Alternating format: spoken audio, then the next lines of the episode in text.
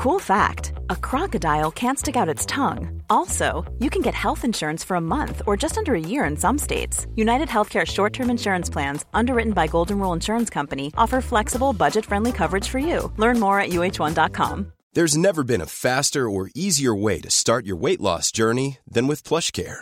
PlushCare accepts most insurance plans and gives you online access to board certified physicians who can prescribe FDA approved weight loss medications like Wegovy and Zepbound for those who qualify.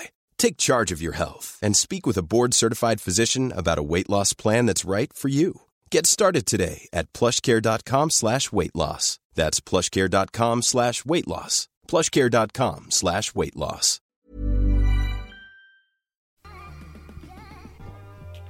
Hey everybody, welcome back to the shift. I'm just doing a quick intro. So I'm not in the studio right now. Um, but this week's guest is Hannah Berner. Very excited for you guys to listen to the episode. You're gonna absolutely love it. She was just brilliant, and we have so much fun, and we have lots of chats. And we mainly talk about her marriage to Des and how they met, and then we also just talk about comedy and cats and her uh, woman in the street videos, Hannah in the street. So lots of fun. But I just wanted to let you know the video for this episode is up on the Patreon, so forward slash the shift podcast, which is like pay what you want. Um, and then the YouTube is to have the episodes up there two weeks later from the audio episode. So if you want to see Jared's episode, that is up on Katie Boyle Comic on YouTube. Um, the other thing too with the Patreon is I do solo episodes.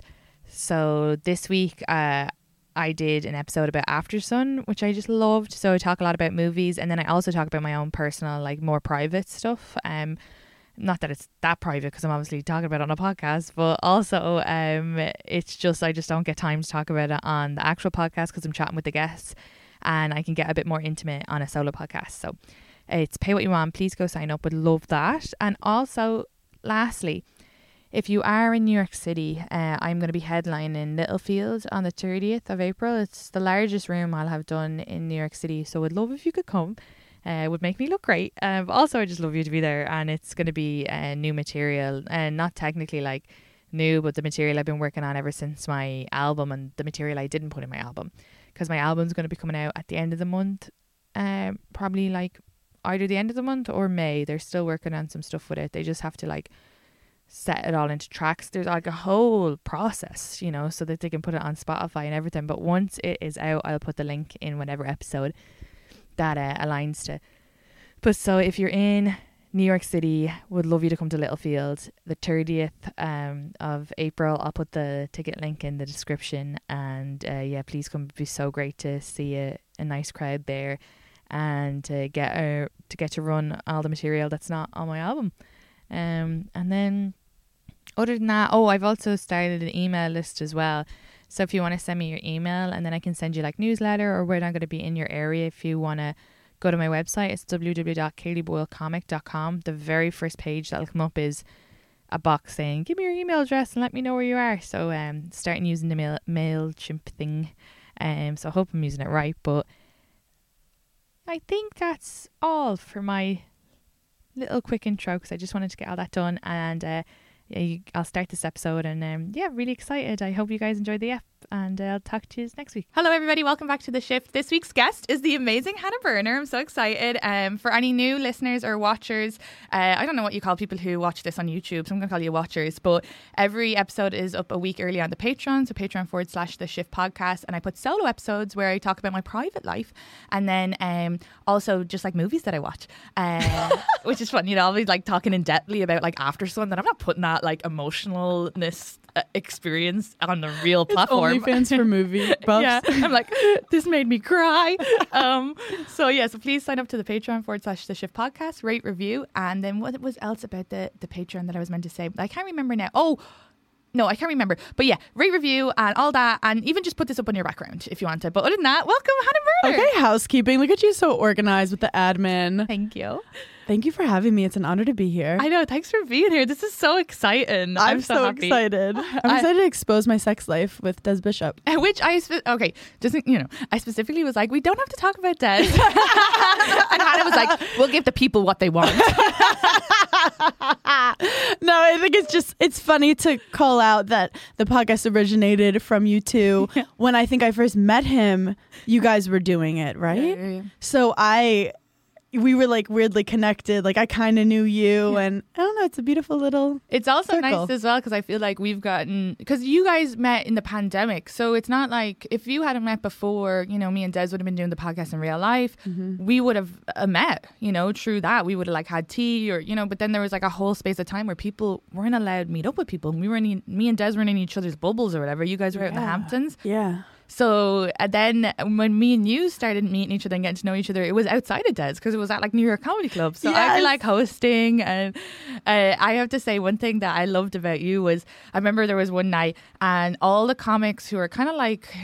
I don't know, like that had worked that you hadn't worked at this room yet. This was your first time working that room. Yeah. And so all the comics who were like kind of um uh like you know have like a bit of a chip on their shoulder, a bit of whatever, uh would say like I need to go up this time, but then they were like running the light and they worked there, so I knew that they knew.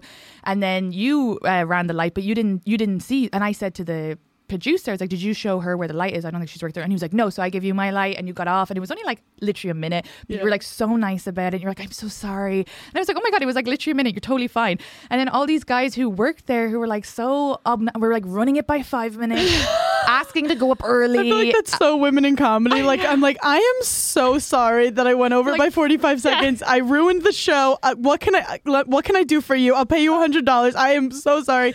But you know what it is? I think yeah, I definitely didn't know where the light was. And then when you see the light, you think, oh my god, how long have I been up here? You start looking around, and in your head, you're like, Sh- I, did I do an hour accidentally?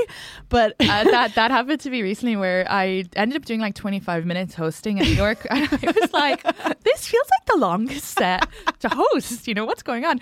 And then they gave me like uh, the light, but they put it on a, a different guy who wasn't meant to be the first guy. Yeah. And I was like, okay, cool, cool, cool. And so I brought him up, but then I got off and I saw and I go, oh my God, did they, was that like the extra light? Like, had the bulb broke? Did I run? And then when I came out, they were like, oh no, the first comic just didn't come. So you had to just stay on that there happens with hosts sometimes. Like they're like they just keep going.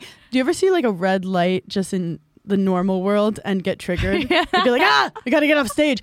But the thing with comedy is there's no rules except don't run the light. Yeah. So when you start comedy, it's like the only big red flag. and when I first started, I was so scared of running the light that whenever the light would go on, I would like get off and they're like, "No, like that means you have a couple minutes." And I'm like, "But I'm not I don't know my jokes enough to know like it's it's an art to be able to like have the light, know the light and Sometimes you do ten, sometimes you do twelve. Sometimes so you it's a it's an art form. Yeah. But um, I have a big fear of running the light because like whenever someone does, you know, all the comics are like they're fucking running the light. They're the worst. They should you know be canceled. But all those comics are the ones then that run the light. yeah. Like every time I've seen a comic complain about someone running the light, they've gone up and run the light. Like I mean, the levels of narcissism in this job. I'm like, what just happened? Also, like you love telling jokes that much that you're like, I need to get these three minutes, even though everyone's gonna be mad at me for like two months. Yeah, it's either like yeah that they're like killing and they're enjoying it too much, which is like, sort like selfish. Like you're like you're booked, you're fine, you're gonna be on. You're literally on the 11 p.m. as well. Like calm down.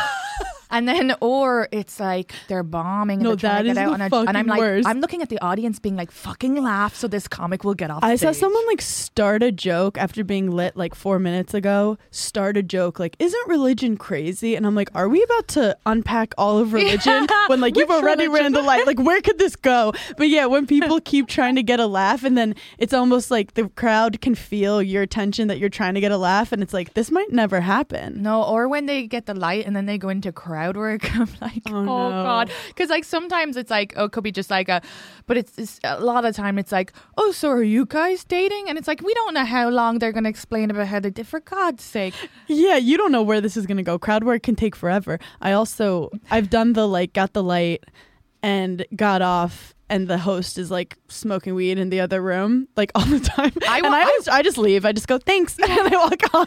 you're dead right. I like I take my job so like Oh yeah, as a host, you like have all these OCD things to make sure that you don't fuck up, which is like honestly you are great at your job. Thank you. Yeah, I'll stay in the room because a lot of the time as well, uh, you know, if it's something like if it's like a comic who I know all the time is just doing their regular bits and I don't need to stay in the room or whatever. But a lot of the time I'll stay in because sometimes the comics will l- talk to me on stage. Remember Oh yeah, time we, you did we that? had a Yeah. fun little thing. And that happens a lot where like someone will be like, "Oh, Katie, did did that guy or something?" Or it, I have to keep an eye as well. If someone's like talking, then I want to go up and be like, "Hey, I know you were trying to have fun," but like, Yes. so because I I feel like that's like part of my job. Hosting is like there's a reason you get paid more. Yeah. Because the hosts really do like create the vibe. Mm-hmm. They're like the glue. They let everyone know that like it's okay to be ourselves tonight. Yeah, and yeah, forget yeah. about our problems. Yeah. But I do love when comics will like bomb and be like, "Yeah, the fucking host did not warm him up," and I'm like, "Okay, let's not." this this comic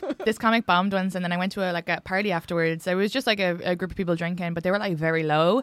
And I was just talking and they were like, Oh, I just I had I, I had a bad set and then and then they go, Did you just do all crowd work? And I go, You literally saw the last two minutes of my set because you were definitely in the room when I got a light I was doing jokes. Also, and then he was who like cares if you did all crowd work? but then he was like, "Oh, okay." But I knew because he was trying to justify because he he fe- I'm sure if he was like, "Well, if the then there were two chat like whatever." No, bitch, I did. You saw me on Like, stage doing just There's a the billion end. reasons why people can bomb. Yeah, yeah, yeah. And- it's on you. yeah, but some hosts get really paranoid. Like they'll be like, um, uh, uh, "Do you do you think I did good? Like the crowd is good." I'm like, "You don't need to put that all on your shoulders. You really don't." But that's greenness. Yeah. Like I feel like, which is totally fine. I do feel like you know, it's it's crazy how you don't realize that it's just time lets you feel like secure and because. You know, now I'm like, if even if someone was just kind of like trying to blame me, I'd feel secure enough to be like, mm, I'd just be like, smile or whatever. But if it was like a few years ago, I'd want the like validation, like, oh no, no, I tried my best. You know what I mean? I'd be kind of like, but it's lovely how time or just age even. Uh, you just get tired. You don't have I don't care. You, you blame me if you want. If mental health at night- moment for sure though like i realize so much of life is distorted by like the story you choose to tell yourself. Mm-hmm. like after a conversation how many times have you been like i'm so awkward. That was horrible. I'm so weird when they didn't feel that way but you then kept that with yourself and made it part of your identity when it literally wasn't real. Even sometimes with comedy you ever like have a set and you're like oh that was so awkward when i said that and then you rewatch it and you realize the audience did not feel that way. Mm-hmm. And you literally lied to yourself. Like your brain plays so many tricks on you and especially with relationships with other people. So it's like you can actually once i learned that you can choose to not be hard on yourself or not like stir up shit in your brain like life becomes a lot easier because i was a like i thought i had to be on top of everything and make sure everyone's happy and then you realize like you're gonna lose regardless are you happy Yeah, no, that's amazing advice. no thanks I i've been in some therapy recently me too, me too. and I do think that's like I think a lot of people go into comedy have all those like in their head and oh I like I have so many people be like I said this do you think that? and I'm like no especially with comedians they're so in their head themselves they're not they're focusing on what they said not what you said. But you're so right that comics are similar in that way because I was a tennis player and my biggest fault as a tennis player was like I had so much going on my, in my head and I was so aware of everything around me and the best tennis players were really like I don't want to say dumb jocks but they were like so good at getting in the zone where I always was like okay that person just left. I think that person thinks I suck. I think that girl just cheated me and why is that ref doing that? But that's what makes me so good at comedy because I'll be like doing a joke. I know exactly what's going on over there. I'm, I have four jokes lined up. I'm changing the jokes in my head. So it's like it's like use what's bad in one career could be good for another career. Because if we all weren't like insanely overly have too many voices in our head we couldn't be comics Yeah, it's all ADHD. yeah. I've said this on the podcast a lot, but the more I learn up, you know what's so funny? So I was told as a kid it was ADD that I had. A, I probably had ADD, and my parents were like, "No, she's just like really hyper." So now it's ADHD, and it's like, oh, maybe if I had been ADHD at the time, maybe they would have been like, "Oh yeah," but but they say with women it shows differently like me- like boys were like you know throwing things and like chucking themselves like all over the classroom where girls it could be more internal sometimes just like zoning out the window. Yeah. I would miss a whole class.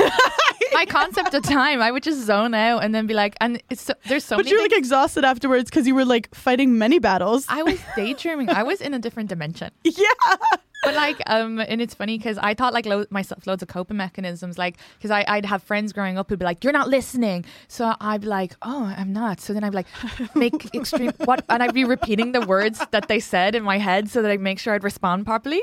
And now it's like really natural but i recently was out for dinner with my friends and uh, one of the girls was talking and i was just like looking at her and i was probably like staring and she was like what are you staring at? And i was like I am active listening. Do you want me to interrupt you? And she was like, I just, I think I would feel more comfortable if you did do that because She's like, look away from me when I talk to you. I, I feel like I would. I'm an active listener where I'll say like yes and I'll nod so much during it. And then I realize other people don't do that. But I think it's because I have to literally like tell myself. Also, they say that people with ADHD interrupt people more, which I definitely I'm working on, but I do it because if I don't say it, I'll forget it. And then I'm no, if I pause after you talk to me, it means I wasn't listening. yeah, no, no. If I don't interrupt you, I wasn't listening. It's so true about that. That's something I've had to work on where I'm like, okay, they've said this, and I want to remember the. T- okay, Batman, but now they're Oh, going they're changing- Oh God, don't forget about Batman. Oh, but hear what they're saying now. Okay, but now they're talking about the sun, and I'm like, especially podcast. But also, that's very like New York culture. I feel like it's just you talk. You talk on top of people, and that's how you get your point across. You just talk at the same time, and that means we're having a conversation. yeah, yeah, yeah. That was so funny because I was with my friend once and we were trying to talk about how like because I had said I had said to someone like uh, about how like oh I was like oh you like you cut me off and they, they took it as like an insult but I didn't mean it as an ins- insult and then I was talking to my friend and as I was saying like oh I didn't mean it as it she was like we always cut each other off like, cut me off while saying it. it's a compliment if I cut you off. That means I'm fucking into the conversation. Yeah, and also like sometimes I'm like, we know what you were gonna say. Like I know the last couple words. We know where that was gonna go. Let's yeah, we have shit. To, we have shit to say. but yeah, it is it is good chemistry. I think when two people like are just vibing and not worried about you know being polite during a conversation. what you said about um, mental health was interesting as well because I feel like your podcast is very mental health based. Yeah. What kind of got you to that point? Because, like, okay, so we, you know, you had, I know that you were writing jokes for a long time before you did stand up, Mm-hmm. and then you did the reality show, and then you moved into stand up. And it's so funny because, like, I feel like for you, you probably are like, oh, people know me in Ireland because of Des, but like, all of my friends knew you before Des. Okay, don't make my head big. yeah, no, they were like, they like love you. They're like, so, oh my God. Stop. They were like te- texting me for like a year, being like, when are you going to get Hannah on? And I was like, I'm going to wait till I have a studio. You know, I want it to be professional. And then someone was like, recently. Also, do you realize I'm uh, like a piece of shit? Like I would have done. you would have with mantra. I would have done it outside, uh, anywhere. I I would have done it anywhere. But thank you for spoiling me with this beautiful studio. But it's funny because I really want to be an honorary Irish person. Like it's such a big part of my life now. I think Irish people are so funny. Also, I think they're so good looking, and I just like love Irish people. But I grew up in Brooklyn and Park Slope, where it was predominantly Jewish and um, Irish American. Okay. So all my best friends growing up, my boyfriends, they were all Irish American. So I kind of always wanted to be with an Irish American. Are you Jewish? I'm 25% Jewish. And what's the other 75%? I'm half Italian and then just like Russian, German, Austrian, I thought you were Italian. I'm very New York. Yeah, you give me very like yeah. I'm just New like York pure energy. New York bred. but I always loved an Irish American man. Yeah. But then Des has brought me to Ireland and I I fucking fell in love with it. So then when I'm with you, I'm kind of like just two Irish girlies, you know? but that it, I also think a sense of humor in Ireland and the UK is like I really like it. I like the sarcasm, I like the wittiness, and I like the self-deprecation. But long story short, mental health I've I've dealt with a lot like as an athlete in terms of like I had performance anxiety and I thought I was crazy cuz like I would like forget how to do certain things and freeze from anxiety but I was sports you're just taught to like never be nervous just show up be so strong all the time so then when I started working for Betches that was where I was like writing memes and tweets and writing comedy sketches I started to meet all these like celebrities because they'd come in for interviews because Betches had this big following. So I'd meet these singers and these reality TV stars. And I was always obsessed with like, if I'm successful, that means I'll be happy. Because when I won tennis matches, like everyone treated me better and I was happy. But I'd meet all these people who were really successful. And I was like, are they happy? Like, is life that simple? Like, is LeBron James the happiest person in the world? So I wanted to create a podcast where I talk to people that everyone look, looks up to about like the real shit, like their actual demons, like what keeps them up at night, like what they struggle with to kind of and I to, it was almost for me selfishly to be like Yeah. what's the meaning of happiness? Like has money made you happy? Has fame made you happy? And I've learned a fucking lot. And I've learned that everyone has like their own demons. And some people are so successful because they have such deep wounds and insecurities that they're trying to overcome. Mm-hmm. It's like whatever drives you, bitch. But yet, some people, some of the happiest people are the people that aren't like chasing fame and money because they just Oh. feel content in their life. Uh, sorry, if I'd gone to therapy 10 years ago, I think I'd just like live on a farm. Because when I go home now, I'm like, this is a nice life. No, literally, you're like, why do we torture ourselves all the time? But But, the- it was fascinating. The woman from Dragon's Den, I think that is it called Dragon's Den here or is it Shark Tank? No, Shark. Tank. She said that she picks if someone comes in and they s- tell a story about how their father left as a child. She's like, I'm going to invest in that. Did person. Barbara Corcoran say that? Yeah, I think is it the girl with the short hair and Yes. her kids are dyslexic. Love my life. because she She's said a, she's dyslexic too. Yeah, she said that uh, they have something to prove to the world. And then the woman talked about, well, how do you feel about your kids? Because you have money, so they're already going to have a leg up and they're not going to have that fighter. And she said, I was kind of happy that they had to struggle with dyslexia because it gave them something to overcome. Because she was like, of course, I'm going to help them with money. I'm the parent, but I don't want them to just get have everything given to them. And this this overcoming this in school and having to like relearn like stuff with their brain. Anyway, she said that that was like, I actually am happy that they had they had that. But she said she will invest if you're like, yeah, my mom abandoned me at a truck stop. She's like, yeah, I'm putting That's my money That's fucking amazing. I also feel like I'm like that with dating too. Like I'm like, oh, you've been through stuff. Like you're so strong. I know it's so bad. Do you want to help me? He- I can heal you. I used to be like that. Like I remember I'd be dating people and Des would be like, that person's like crazy. well, Des has a weird like he. If a guy's tall or cute, I'm like they're amazing, and Des sees them for them. Yeah. and he's a Scorpio energy where he immediately he has like weird psychic skills where he can tell people like a year later I'll find out that they're um not a nice person or something. And he told me like off the bat where I'm like they're fine. They're I'm like naive in that way where I'm like they make jokes. They're Me cool. Too. but he like he is really good at reading people. I get distracted by like one joke. I'm like they're hysterical I, I always like people will be like, oh, this person's really shady. And I'm like, oh, they're so nice to me. But then I always have to go, you know what, though? I, I, I like everybody. So I don't know if my opinion is very, very valued. Um, but no, I like my boyfriend has like no trauma, and like we're together two years. We live together. I mean, he has like little things, like um, you know, he he struggles with like, uh, you know, he says sometimes like he'll like overeat or like these little things, like maybe. same But yeah, like normal, like normal, regular. He's not like it's called a Friday night bitch yeah, his parents are together and they like love him. Like his mother sent me a cake for my special and I was like I was like, what does this mean? Like what is going on? I don't understand. My parents don't even know that I'm I don't even talk to one of my parents. But uh but yeah, it's actually really nice. It's nice not trying to like fix someone. It you're so right because we're not you know project managers. I'm not project man. I'm not a babysitter. I do think that's why like Des was the first guy I was with who was like really fully whole on his own, Yeah. and and so I didn't feel like because guys are always cute in the beginning, but then like after six months, you're like. Okay, I'm. Uh, there's a full like to do list that we have with like your life, and like what is the give and take here? Because, like, I, yeah, I'm not your mother, and I'm not a caretaker. I never was. I make it very clear in the beginning. I'm not cleaning your room, I'm not doing your laundry, and like, I'll, I'll emotionally talk. Oh, Des is calling. Do you want to? Him to Oh say yeah, hi? say hi. Wait, That's so funny. Des, you're on speaker. I'm on the shift. Oh, You're on the shift. Oh, good for you. You're, you're on the pod. Do you want to say anything? I- I'm officially on the pod. Yeah, we're in the the studio right now. Listen, all the tricks that I ever tried on you, I I, I discussed on the shift. what? This- this That's is where I crazy. I- my What tricks are you is where I talking my about? s- This, this is where I hone my skills. Oh, did you do a FaceTime before you met? that's what I was like, you gotta do a phone call. You gotta do a phone call. oh, that's right. I forgot about that. That's actually good advice. I I, I, I mean, I didn't suggest FaceTime. I'm not a big FaceTime guy. Oh, it was a phone I call, definitely you're right. was saying that you can weed out you can weed out a lot of like waste of time dates by having like an initial phone call. you know? You you dated people before me? No, that was training. As I always say, that's called training. It's like going to the gym. Well, Yeah. look at this guy I right had a in lo- on the pod. I had a lot of training before my boyfriend. well, what a great Training. surprise drop in, Des. I'll call you after. Okay, wonderful. Have a good time. Bye. wow, he cute. gave good advice too. he, he, like I have to say, Des definitely did like change my life in a lot of ways because Don't give him that credit. well, yeah, well, you know, you know, and it's like you know. Um, but I will say, like, when it comes to podcasts, because I was I was getting like regret the next morning doing po- the podcast, and I felt like it was I had to be like so open and stuff like that, and that was like a lot.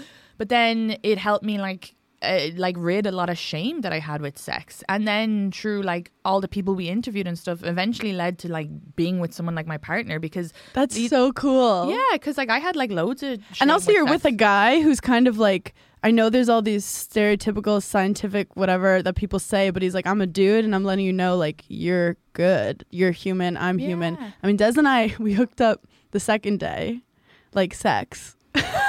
but also, this was during COVID. Oh yeah, so that's like the tenth date. You know, but like, I also hadn't been touched by a man in like seven months. Yeah. And our first date, I was like really scared of COVID. Like we, he like offered me some of his like yogurt or something, and I was like, I can't. But we talked like the whole time. And the second date, we played golf. And then after that, I was like, "Can I see your house?" Because like we were we were tallying stuff up. I was like ready, and so that it was almost like a second date in the whatever. I'm trying to It's make sense of it, but I know the second we had sex, you know, I gave him that like, I don't know, and he's like, "Shut the fuck up!" Like, this is look, we like each other. It's oh. all good, but he is a no games. Yeah. and maybe doing the shift helped him to to come to terms with, you know, his own. I don't know. I I feel like he was probably always he's a quite direct person, He's a very direct. which is Oh my god, my fa- my favorite story of him is he like early on, you know, I I was I was used to guys playing games and like I'll play games and I had my own intimacy issues where I'm like I don't need to I don't I also was like he's a comedian, this is going to end badly. So I might as well have fun with it. And once he called me and he was just like, "Look, I like you. If you want to play games, that's cool, but I'm just not interested." fair play. I've oh my never God, no one's really ever said that. My tail went between my legs. I immediately was like he was vulnerable in that Mm-hmm. moment and that was so hot cuz also if I wasn't actually if I was wasting his time then that was the moment where he could like get out of it. Yeah, yeah. And I was like from that moment on like the relationship was just serious and I was used to guys who were both like wanting up each other and who likes who and can you trust me I don't know and he was just really upfront and himself and it took confidence to say that so anyway that was hot Definitely. I feel like um that that's really hot when lads are vulnerable. When lads accept rejection, it's really hot as well because like there was a girl my boyfriend had asked out and um she she rejected and he he because he, he was like oh would you like to grab a coffee? She's a comedian as well. And she was like I, I'm not like if it's like as a date thing and he was like it was as a date thing because he's so good he's not going to gaslight her. yeah And then B was like but I I, I totally understand um and thank you for that's responding. so hot suddenly you're like do you want to go on a date yeah, yeah. And then like we started dating, and then she was like telling me this, like she was like, it was really nice the way, and I was like, oh my god, that's like, I'm like, that's so attractive. It's like, Yeah. yeah, he didn't get her, but he's, I'm, I find that attractive. It's like, oh, you're not gonna, you're not a dickhead. And also, he doesn't know the girl, so it's like it's not like this huge heartbreak. He's he's trying to get to know people. Exactly. And they say guys' biggest fear is rejection, and girls' biggest fear is getting murdered. So it's very it's very funny the correlation. But I do have to say it was a a green flag that like you were so close to Des? because there's some guys that like not that they need a, a bunch of girlfriends I think could be a red flag but like having a girl like you who I respect being on a pod with someone and like having this like healthy relationship shows that like he's a like it's almost like a girl stamp of approval like if other girls are just cool being around him Yeah. and spending that kind of intense time with him like if he was a dick you couldn't have made it like as long as you guys did oh no, absolutely. No, I totally think it's really healthy when you see guys have like good female friendships. yeah Um, and he never, there was never one second that it even felt like, like there's he's very so- protective Yeah, there's been so many um guys that I've worked with where it's gone like, oh, ooh, you Yeah. know, like ooh, yeah and like whereas a like as a naive woman, I'm always like giving everybody the benefit for the, for the doubt, and it never felt like that with Des. Do you know? Oh it my God, always yeah. felt like like a big brother or like like your cousin, even like how he Irish talks about American you like he cares about you so much and is very he he is like protective in a way and i also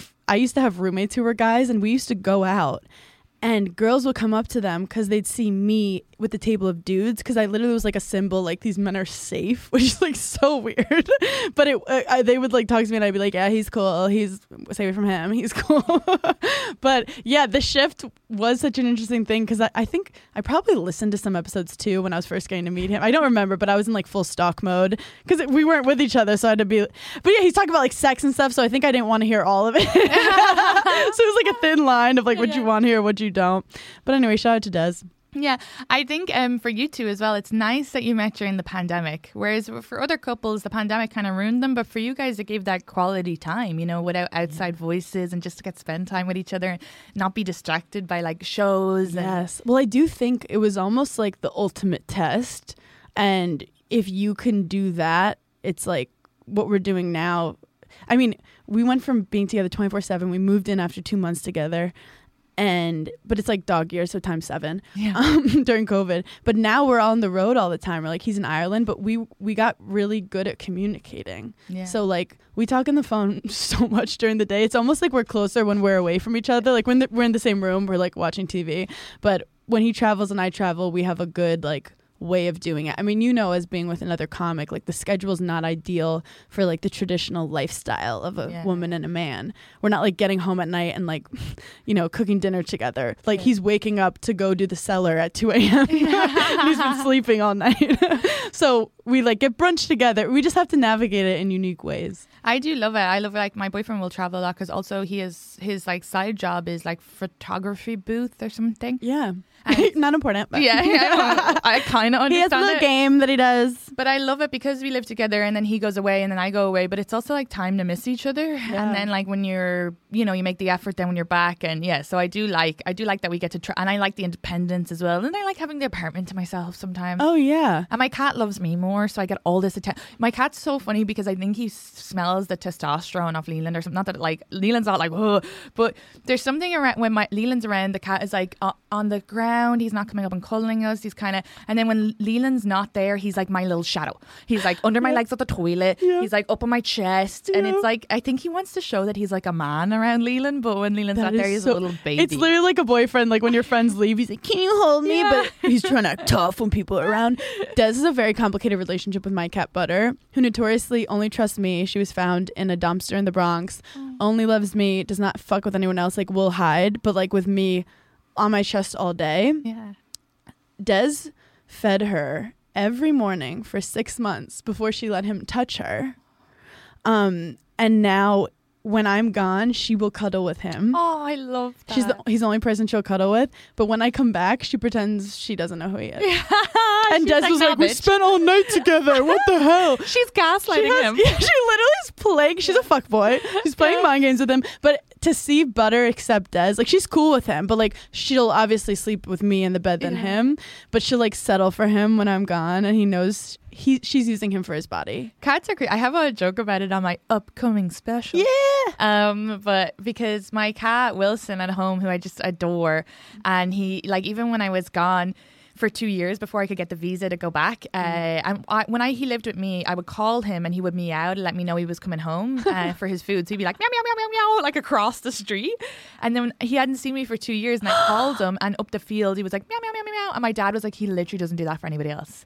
It's like crazy. That I always say, like, I love dogs too, and I actually fell in love with Des when he was fostering pit bulls. Like the way he handled those pit bulls, like with such care and patience and passion, I was like, this man can handle me if he can handle Yeah. this abused pit bull. Absolutely. And he had no fear. But I always say that like dogs love people, cats love you. Oh yeah, they're they're so much more loyal. They are the most loyal Yeah. fucking and I love that. And that's why like some I feel like if I meet a dog, like I could take someone's dog and that dog will never oh. think of you again. Yeah. Which like they're just great. And some people are like that's what I want, just something that's awesome. We're like Mike, if Butter got kidnapped by someone, she would protest. She would like she wouldn't it, she would say give me back to my owner or like I don't want to live this life. Yeah, yeah. And maybe I need to talk to a therapist because that's the love I want. I, don't want someone who just loves people. But isn't it great you can get it from the cat? Like I think about how much like emotional support I get, all this neediness I get from the cat. My but cat like, saved my life for but sure. they are like they're smart because my dad was complaining, and this is like the joke I have. But he, he was complaining that the cat in like the seven years he's had him or eight years since I've moved, uh, he wasn't like eating any mice, and he I'd left him on like the farm, and my dad had thought it'd be a good Yeah. cat to eat One mice. job. And then he's like complaining, and then that night my cat ate a mouse in front of him. And well, it was actually in, in the joke I say in front of him, but it was actually in front of me. But I was still kind of like, this cat is fucking gaslighting my. this cat is smarter. I mean, cats, they definitely they joke that cats know their names, but they choose when they want to respond. So it's like it's not like they're dumb. They just are So true. butter runs my household. yeah, it's so true. Because like, I'll call Madra all the time and he'll come, and then other times I'll be like, "Ma- Ma- Madra, Madra, and I'll just look at him and he's just looking at me. He's like, not today. Um, Um, that is a point of contention though, because Des is like, I'm a dog person. I like dogs. and you, you don't, you guys don't have a dog right now. So the thing is, Butter's not like she doesn't vibe with a dog, and also having a dog is so hard as a traveling comic. Yeah. I would love a little like rescue furry chihuahua that I could just like put in my bag and like bring to all my shows, but I feel like it would be a problem. It do, no, What do I do? Leave it with the feature while I'm on stage? it does look a little mental. I'm pro mental here. It's giving so- 2000s like Paris Hilton, which is back. You know, sometimes that you see someone bring like a, a vet pet places, and you're like, "Are you okay?" Definitely will be an emotional support animal. Sometimes Yeah. when you're on the road, though, you're like, this would be more fun if I had a little animal. I me. would. I honestly probably will Taylor end up Swift bringing has my a little cat. backpack. I'm she gonna puts br- her, if your cat's good at traveling, I say do it. I know. I will probably one day. I was thinking like how nice it must be, especially on the road. You're lonely. yeah. I don't know how with the cat, but we'll see. I'm gonna I'm gonna leash train him. I'm gonna be. I had like all these bits in my special about how like.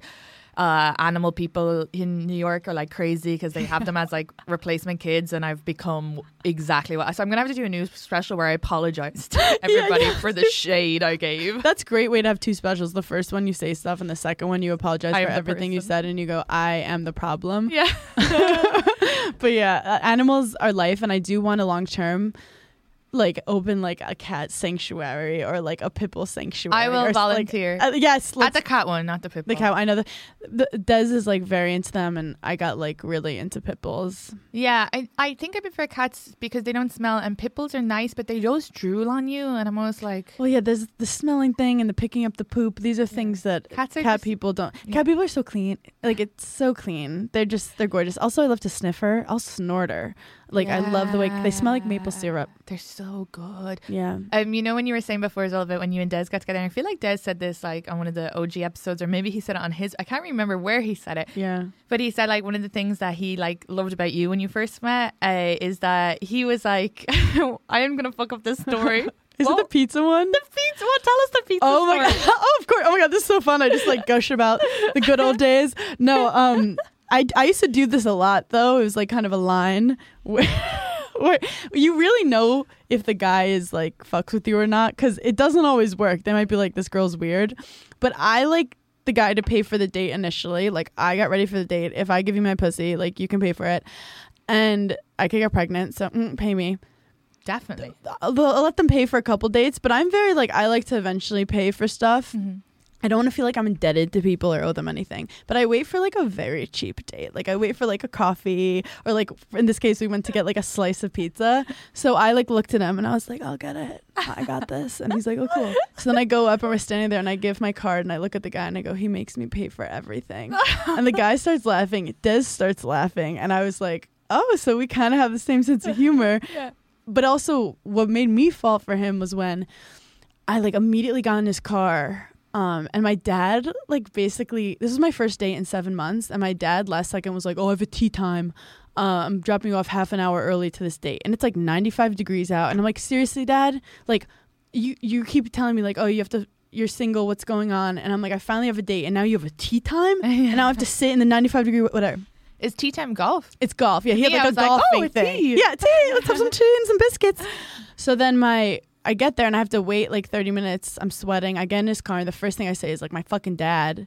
And he looks at me and he goes, At least your parents are alive. yeah, but sorry. Also, Des is a bit older. It- no, true. But I just start dying laughing. Like we started off with like the darkest, most morbid sense of humor. And yeah, early on it was like we make each other laugh and um Oh, I love this. Yeah. I'm so happy. for you guys. I love love. I love love too. But I was like, I was 29, single in quarantine, living with all these cats and my mom.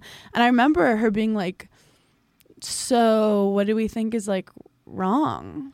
And I remember being like, Nothing's wrong. Everyone I've met has not been the one. I've tr- I've like learned a lot about myself. It's not like I, someone got away. Yeah, yeah, yeah. So like, what do you? What is there to worry about? yeah. But I also was really in a like Des saw me doing like behind like Nikki Glazer's like Insta story once and was like, oh, she's cute. It was me just doing my thing finally and not like Yeah. actually decentering men is what I like to say. But no, it's really true. It's really hard, and especially you. You had a ex, like you have an extremely successful career.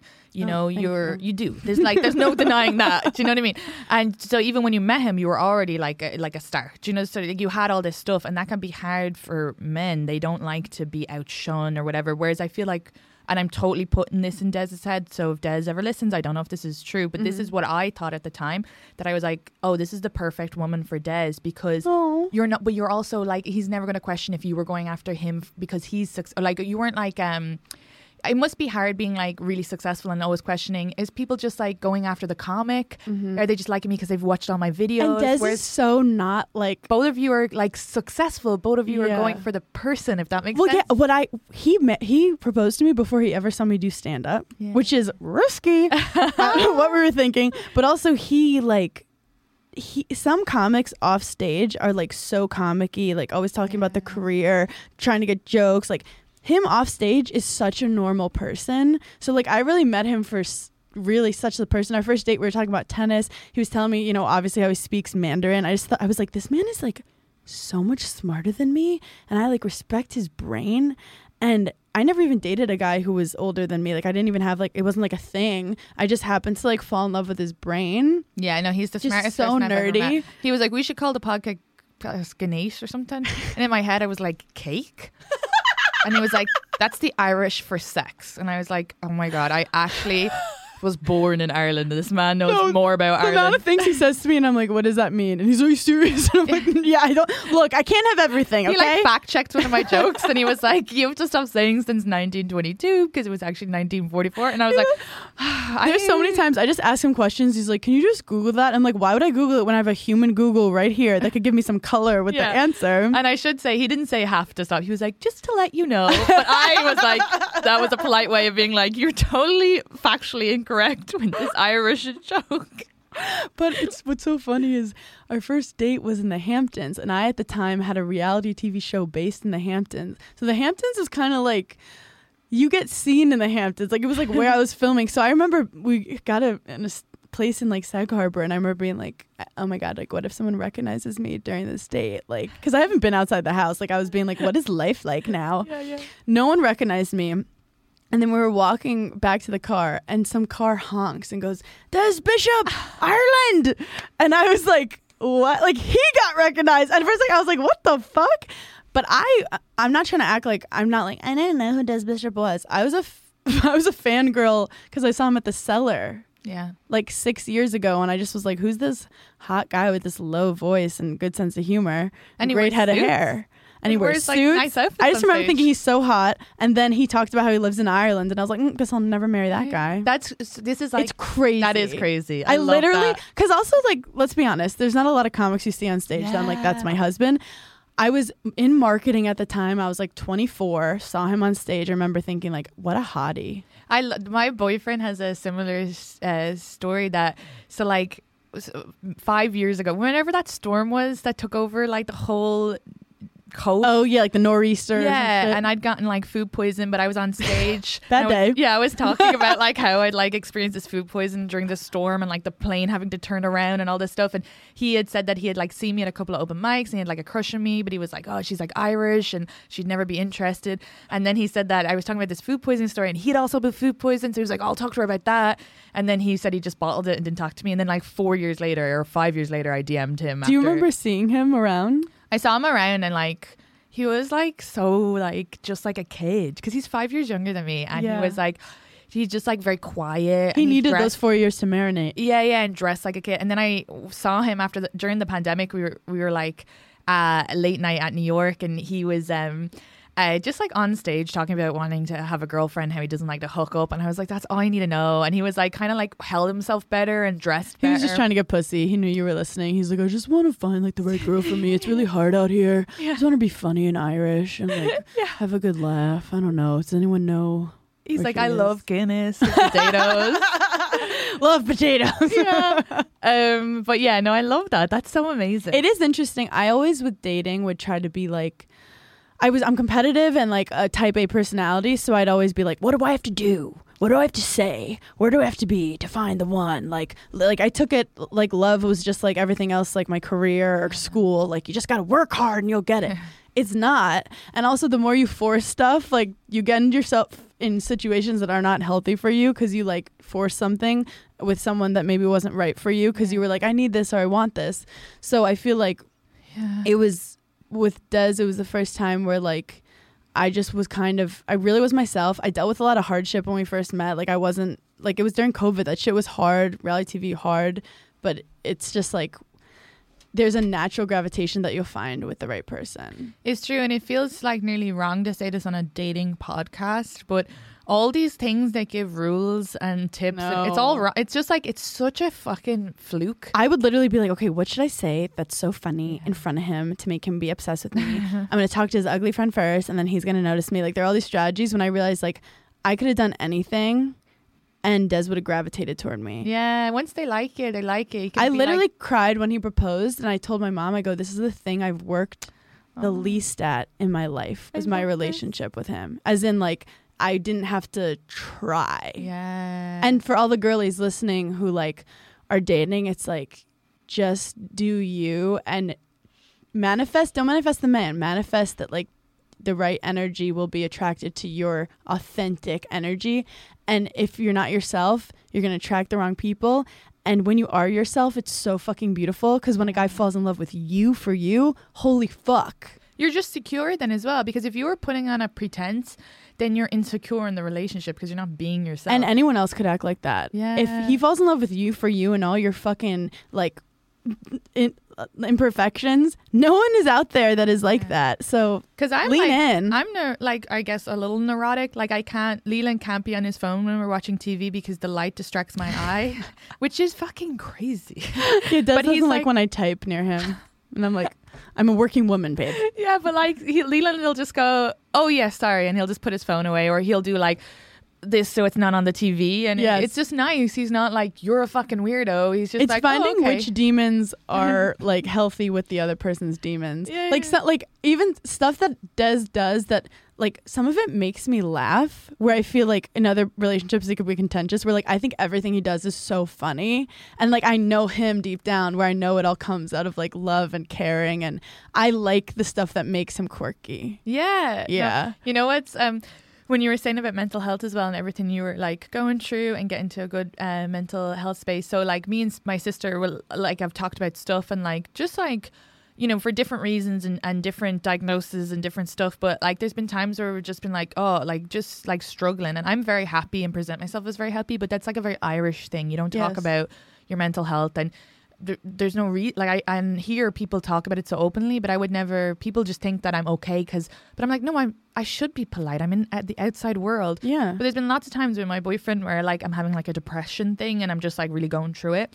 And he's just like so supportive and so good. And I like every mm-hmm. time I'm like, oh, this is why because he like really helps with this. Not that he's like a therapist, but he's just like there and not not being like, oh, just look it up or just move on or like, oh my god, you're an idiot. For Yeah, you thinking this way. can't mask 24 7. Yeah, Especially like when you're with a performer, like Des and I, we will turn it on. Like we do shows together. The second we're back in the green room, it's like you're just raw. Drained. You- some- and sometimes he'll be like, stop talking to people. You don't have to take those photos. You don't have to do this. You just need to rest. and like he gives you the ability to do that. And I also know like, yeah, but he likes to focus a certain way before shows. And like it's you allowing the person to be like, because your social battery will run out and you cannot pretend anymore, especially as a performer. I cannot pretend. but girls are really good at masking, like Mm. putting on anything to make everyone around us feel more comfortable. Oh yeah, and that's like as well. I feel like for me, and you're probably the same way. I'm like, oh, if if someone like, let's say if Pat walked in here now and he was like in a mood, I can feel the mood. Oh, for sure. Which actually makes you good for comedy because I can read the audience really well. But then in social situations, I have to not like internalize or take personally if someone's like in a bad mood or have to feel like I got to be like, are you okay?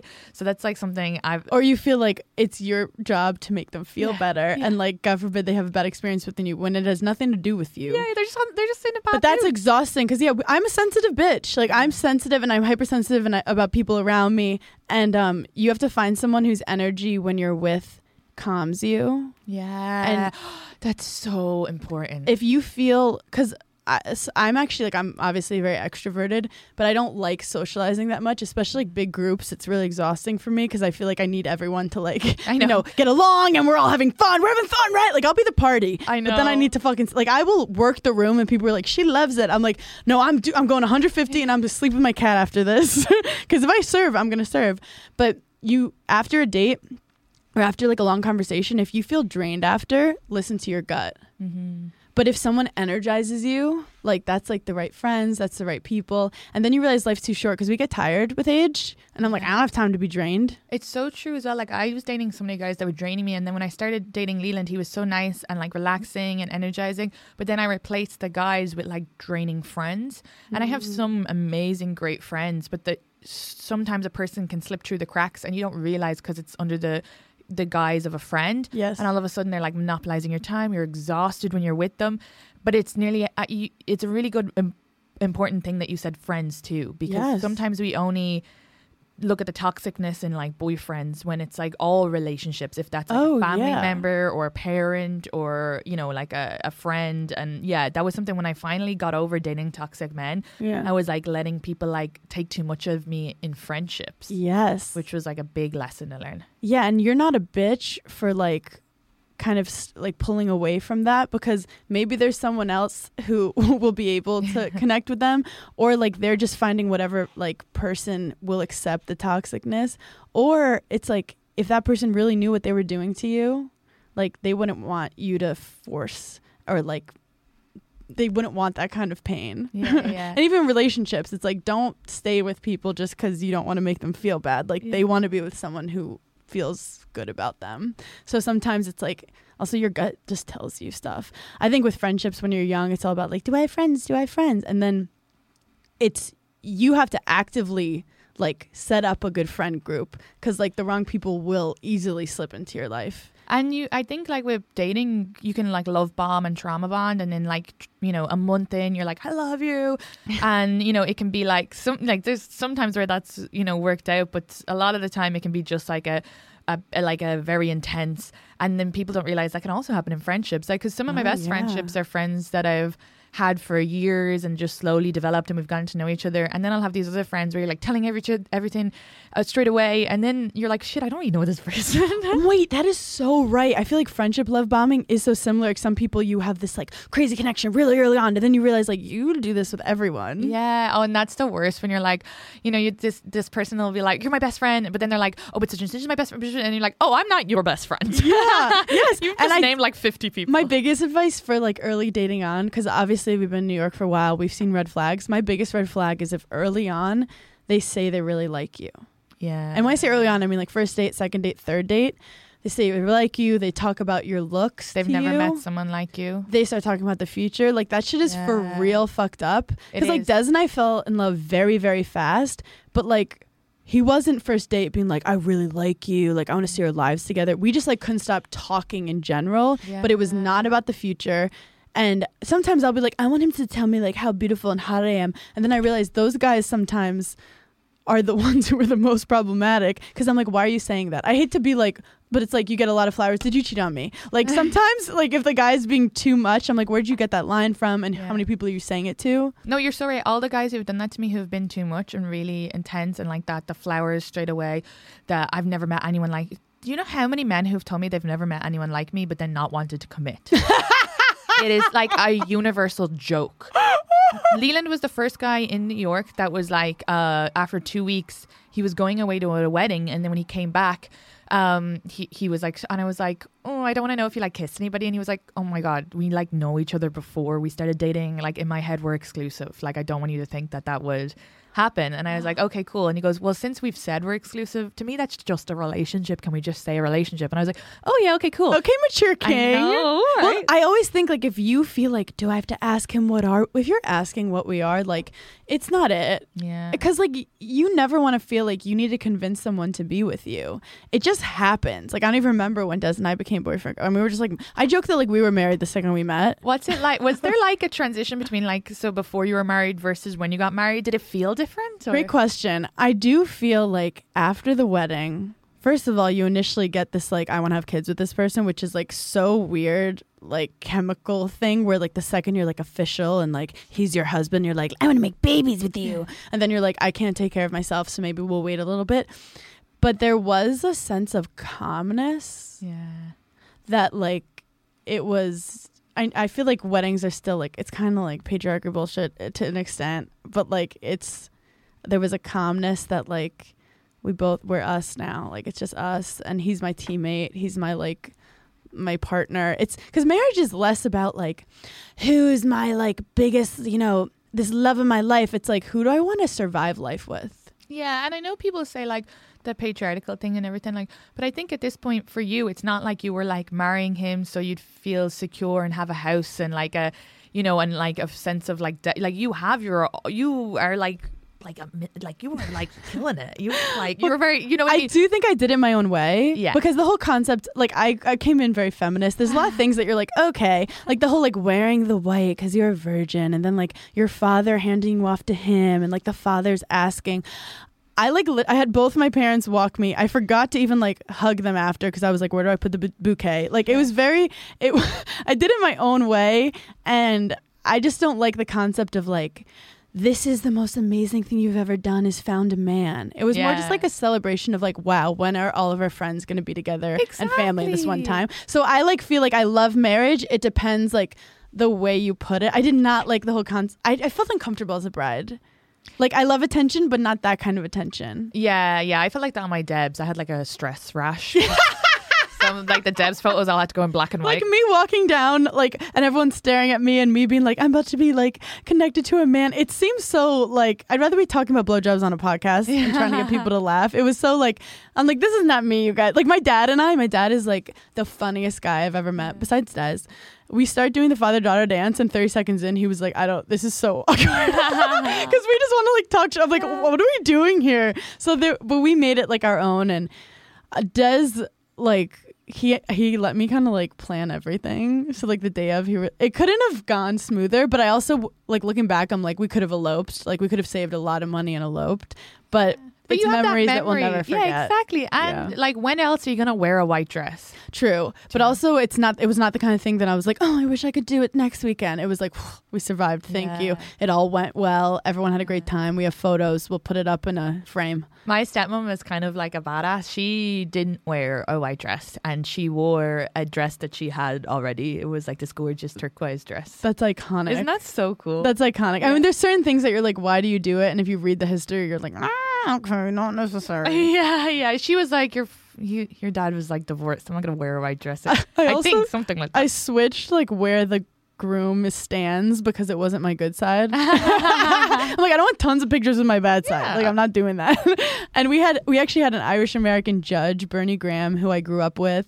Um, and he had like once like rescued me. I was like almost drowning in the ocean when I was little, and he like rescued me from the ocean. And we were like getting married on the ocean, and he, it was like this beautiful, and he was so funny. Also, our friends are crazy. So like during the ceremony, people were like heckling us, like like laughter. Like it felt like we were at a comedy show. Like Yeah. it was it was it couldn't have been more It sounds us. a bit like as well, like Casey and Robbie's wedding oh seemed Oh like so like comedy, like Yes. fun. Yeah. it's just you have to make it yours. So I I weddings it, it was it was a good experience even though I know that like we didn't need to go full out with the wedding. But Yeah. I'm glad that we I know. I've said that to my boyfriend that I wouldn't mind if we just like eloped, but um, had he- like a beautiful dinner or yeah, but no, he wants to have a party with his friend, and I've been like, oh, I'd love to do it in Ireland, and he's like, no, New York, because uh, like Or a, both. a lot of the friends are poor. Yeah, his family were like, we'd also go to Ireland, but yeah, it's like it's just a fun thing to celebrate. I don't want to be like out like fifty grand or whatever because I don't have that.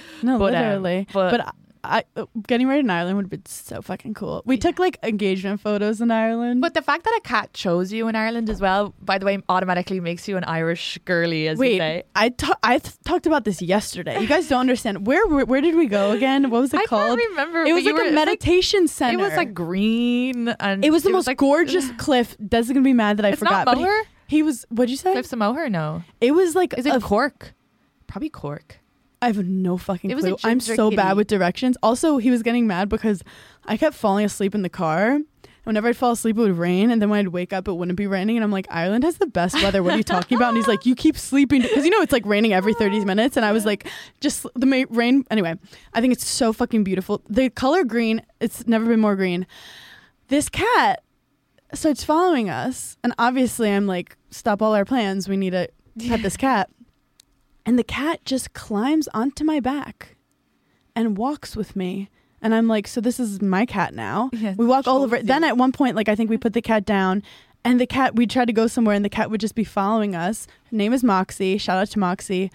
We miss this cat every day. I think love I love cat. it. Um, so before we wrap up, I have a couple of things that I wanted to ask. Oh, quick, really quickly, what's your ick?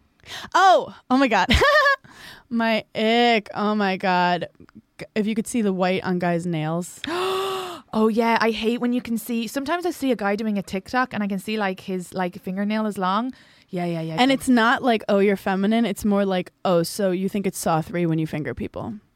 you think it's what? what did you say? Saw 3. Saw, I don't even know. Yeah, Saw 3. It's like a horror movie. Oh, gross, gross, gross. No, but it's like, you clearly, like, like have some respect. No, I want a guy with, who has like a condition where he like they're like Yeah, I want it down nubbed to the nub. Yeah, I went down to the bone. And then um uh two things. So firstly a guy from Patreon, Kurt, asked what give okay, ask Hannah what gives her the most joy, satisfaction about her comedic work. It's very deep. Oh my God. Okay, Kurt. Okay, Zaddy. Um, I like to make people question things that of how things are and I like to say things that like women are afraid to say and then normalize it. Yeah, that's great. like I'm recently on this thing where I like talk about how like I'm jealous of bald men because it's so like shiny and beautiful, and how like my pussy doesn't look like that, and like I'm always ingrown hairs, razor burns. Because I used to have like I couldn't even wear bikinis at one point because like I'd get I would play a lot of tennis and I the friction I don't know, but I'd have the worst bikini line ever. And as I started talking about it, and then people were laughing, I'm like, that means you've experienced Yeah, this. So. I'm normalizing not having like a glass pussy. I think it's so great because your stuff is very like even the question. So it's so funny that you we did the like you did the hand on the streets, you did the man on the streets. Yes, which you were amazing. Thank you. You, crushed it. I had so much fun, but what, it's crazy because you were asking me like really like let's say like sexual questions, and I'm answering the way I would. Whereas like ten years ago, I would have like also just answered like no like or maybe let's say even like, maybe not 10 years ago, but definitely when I first moved to America and I started talking about sex and like learning about it because of comedy and stuff, then I would go out to like uh, maybe like an Irish group of friends and just openly be like, talk about, and they like, I definitely get like a bit of side eye sometimes.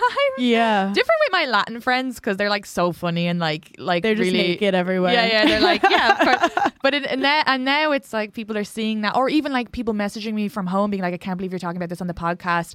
And then, and, and some people were like, oh, it's so great that you're talking about this on the podcast. But it's just funny that you're making it normal. So people are like, oh, that's so great that you were on that. And it's so great that you said Well, that. Like, Katie, it's your video is the biggest video I've ever posted with over 30 million views, and you're the first person where people it means that they like were into that answer because they like stayed with the video The rugby hat. Exactly. Lots of rugby fans out there. I'm big in the rugby demo. But I do think that it's kind of like why Call Her Daddy did well. It's because it was like these two hot girls talking about sex and that never been done before. People love to put women in boxes. Like she's the hot one, she's the messy one, she's the sad one, mm-hmm. she's the anxious one, she's the whore. And like I want to show that women can be multifaceted. So d- I think it's to show like if I'm on stage, I feel like you had to be like, I'm the ugly best friend who just talks about pussy. When it's like, no, I'm main character energy. I'm fucking confident in You're my shit.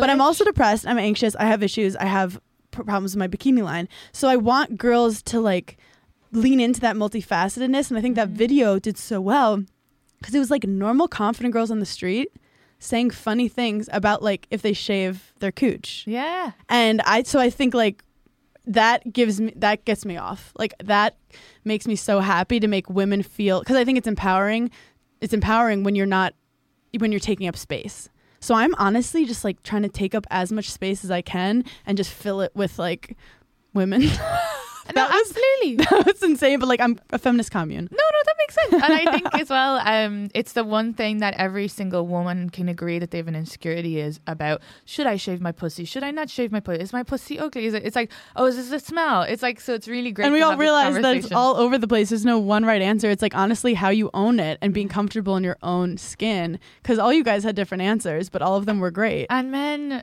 And if you're They're lucky to be there. men don't give a fuck, and if you're having sex with women, they definitely don't give a fuck.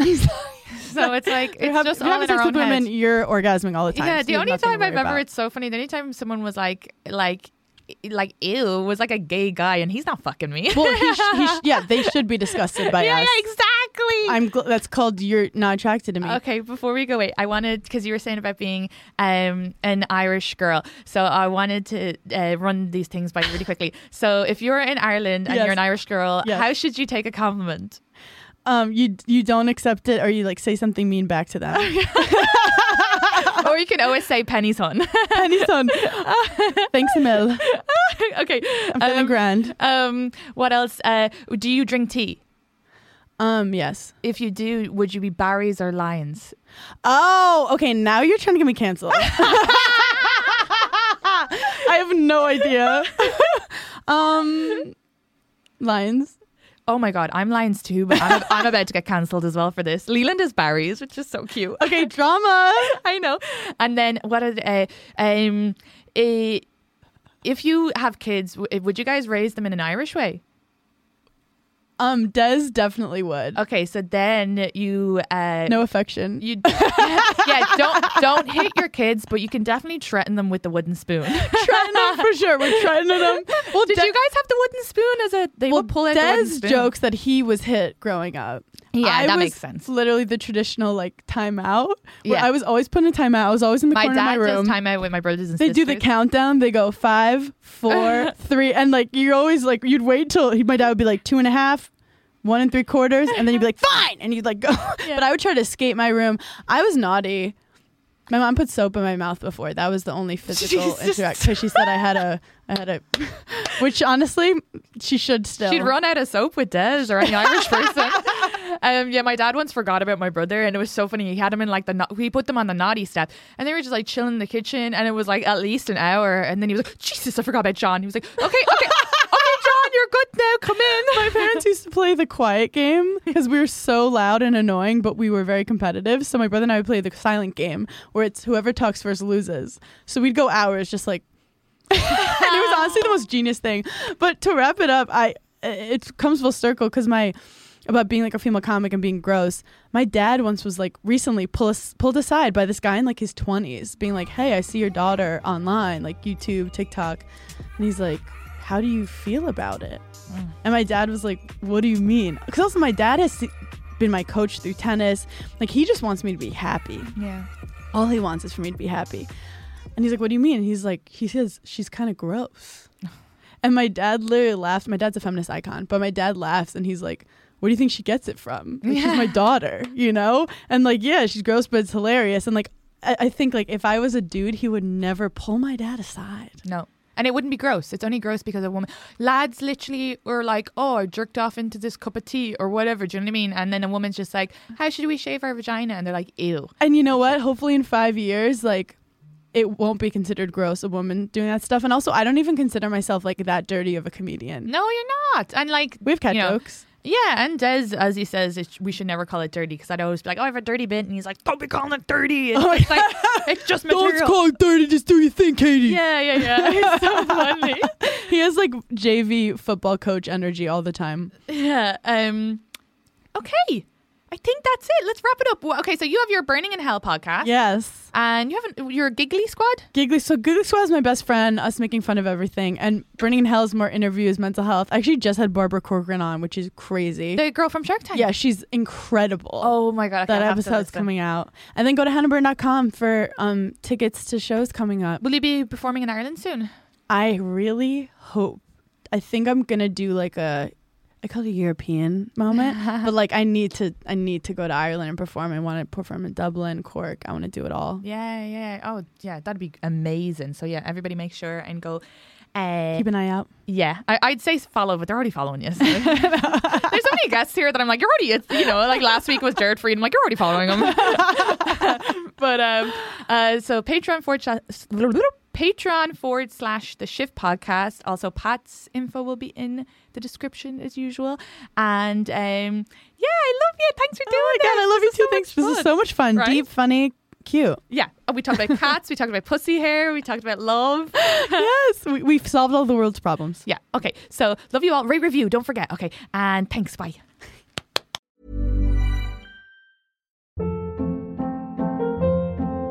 Hold up. What was that? Boring. No flavor. That was as bad as those leftovers you ate all week. Keke Palmer here, and it's time to say hello to something fresh and guilt-free. Hello Fresh. Jazz up dinner with pecan-crusted chicken or garlic butter shrimp scampi. Now that's music to my mouth. Hello Fresh. Let's get this dinner party started. Discover all the delicious possibilities at hellofresh.com.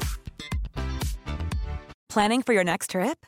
Elevate your travel style with Quince. Quince has all the jet setting essentials you'll want for your next getaway, like European linen, premium luggage options, buttery soft Italian leather bags, and so much more.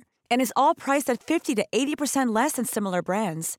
Plus, Quince only works with factories that use safe and ethical manufacturing practices. Pack your bags with high-quality essentials you'll be wearing for vacations to come with Quince. Go to quince.com/pack for free shipping and 365-day returns.